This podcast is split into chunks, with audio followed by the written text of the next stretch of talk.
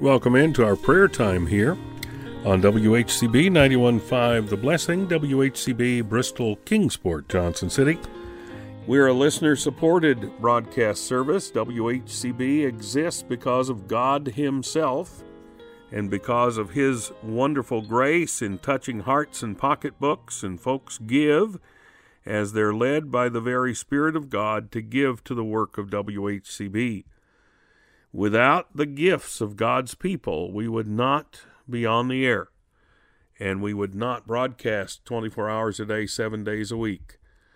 And so if you are inclined, if you're directed by the Spirit of God to give to the work of W H C B, we would love for you to follow God's direction and to give as He would have you to give. Here's our address: W H C B ninety-one point five F M, P O. Box five, Bluntville, Tennessee, three seven six one seven. That's W H C B, P O. Box five, Bluntville, Tennessee, three seven six one seven. And if you want to go online and find us there and correspond with us there or donate there, you can do that at W H C B radio dot org. That's W H C B radio dot org. And we thank you, thank you, thank you for your support. We thank you for your praying for us, thinking of us, giving to the work. Thank you so much. We were talking about the need for prayer in these United States. And I want to continue with that thought today. Uh, it was uh, sort of put in my head by Sarah Folks Moore's article from over forty years ago. Ezekiel twenty-two thirty, I sought for a man among them that should make up the hedge and stand in the gap before me for the land, that I should not destroy it. But I found none. Ezekiel twenty-two thirty. The greatest need in every church, in every community, in every home is for prayer leadership that will stir the people of God to prayer. We can talk about the conditions, we can gossip, we can bewail the need of America for a spiritual awakening, but that doesn't even begin to take care of the problem. The most difficult thing to do is to get men and women to pray. This is not a day when people readily pray. Few men and women will actually pray. They may give you thirty seconds at the table. Oh, Lord, thank you for our food. Bless our family. But the greatest spiritual need in America is for praying leadership. That's pastors, elders, deacons, teachers, heads of household, moms and dads, who will bring the preachers and the church back to prayer.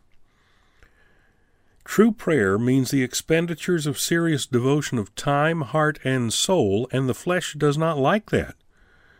We don't like anything strenuous. To get under the burden of prayer is often just too much labor for the present-day, pleasure-loving, ease-indulging membership and ministry of most local churches. Too much hardship is involved. The children of Zion today do not like the solemn feast garments of weeping and mourning and fasting that enables God's work to go forward. Woe, pronounced the prophet, to them that are at ease in Zion, Amos six one, to those that will not labor for the Lord. God help us to travail at this crisis and to the age hour. God help us to see the need and necessity of prayer, and God help us to meet the conditions. We can't do it by ourselves. That's why I say God must help us. The all-important need is for men and women whose hearts are right with God to make prayer a supreme passion of the hour. Men and women whose supreme labor for God and country is to cry, as Joel did in two seventeen, chapter two, verse seventeen, "Spare thy people, O Lord, and give not thine heritage to reproach, that the heathen should rule over us." To pray is the greatest thing we can do to save America and avert national chaos and crisis.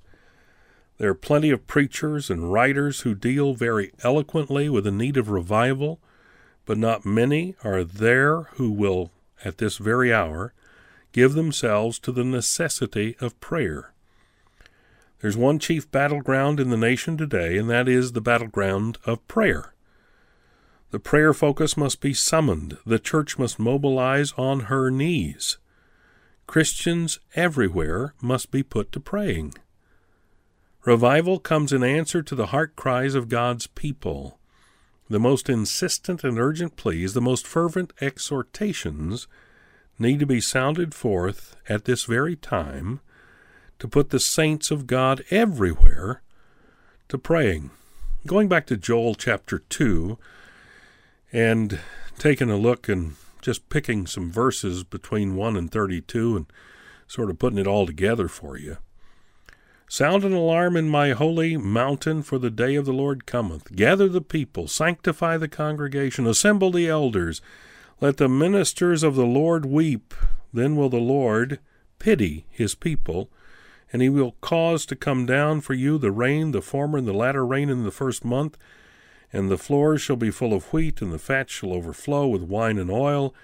And I will restore, I will pour my spirit on all flesh. Whosoever shall call on the name of the Lord shall be saved. And isn't that what it's all about? As we pray for America, we're praying for the salvation of its leaders. We're praying for the salvation of its people. We're praying for the salvation of its godly institutions. Indeed, we're praying for the salvation of the souls of men and women who are on the brink of damnation. We are to be about the Lord's business in prayer. Our thanks to the folks at Herald of His Coming for reminding us of Sarah Foulkes Moore's writings back over forty years ago.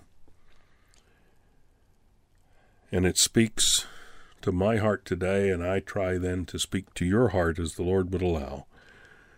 We must be praying for our nation, for our folks around us, for our families, for ourselves.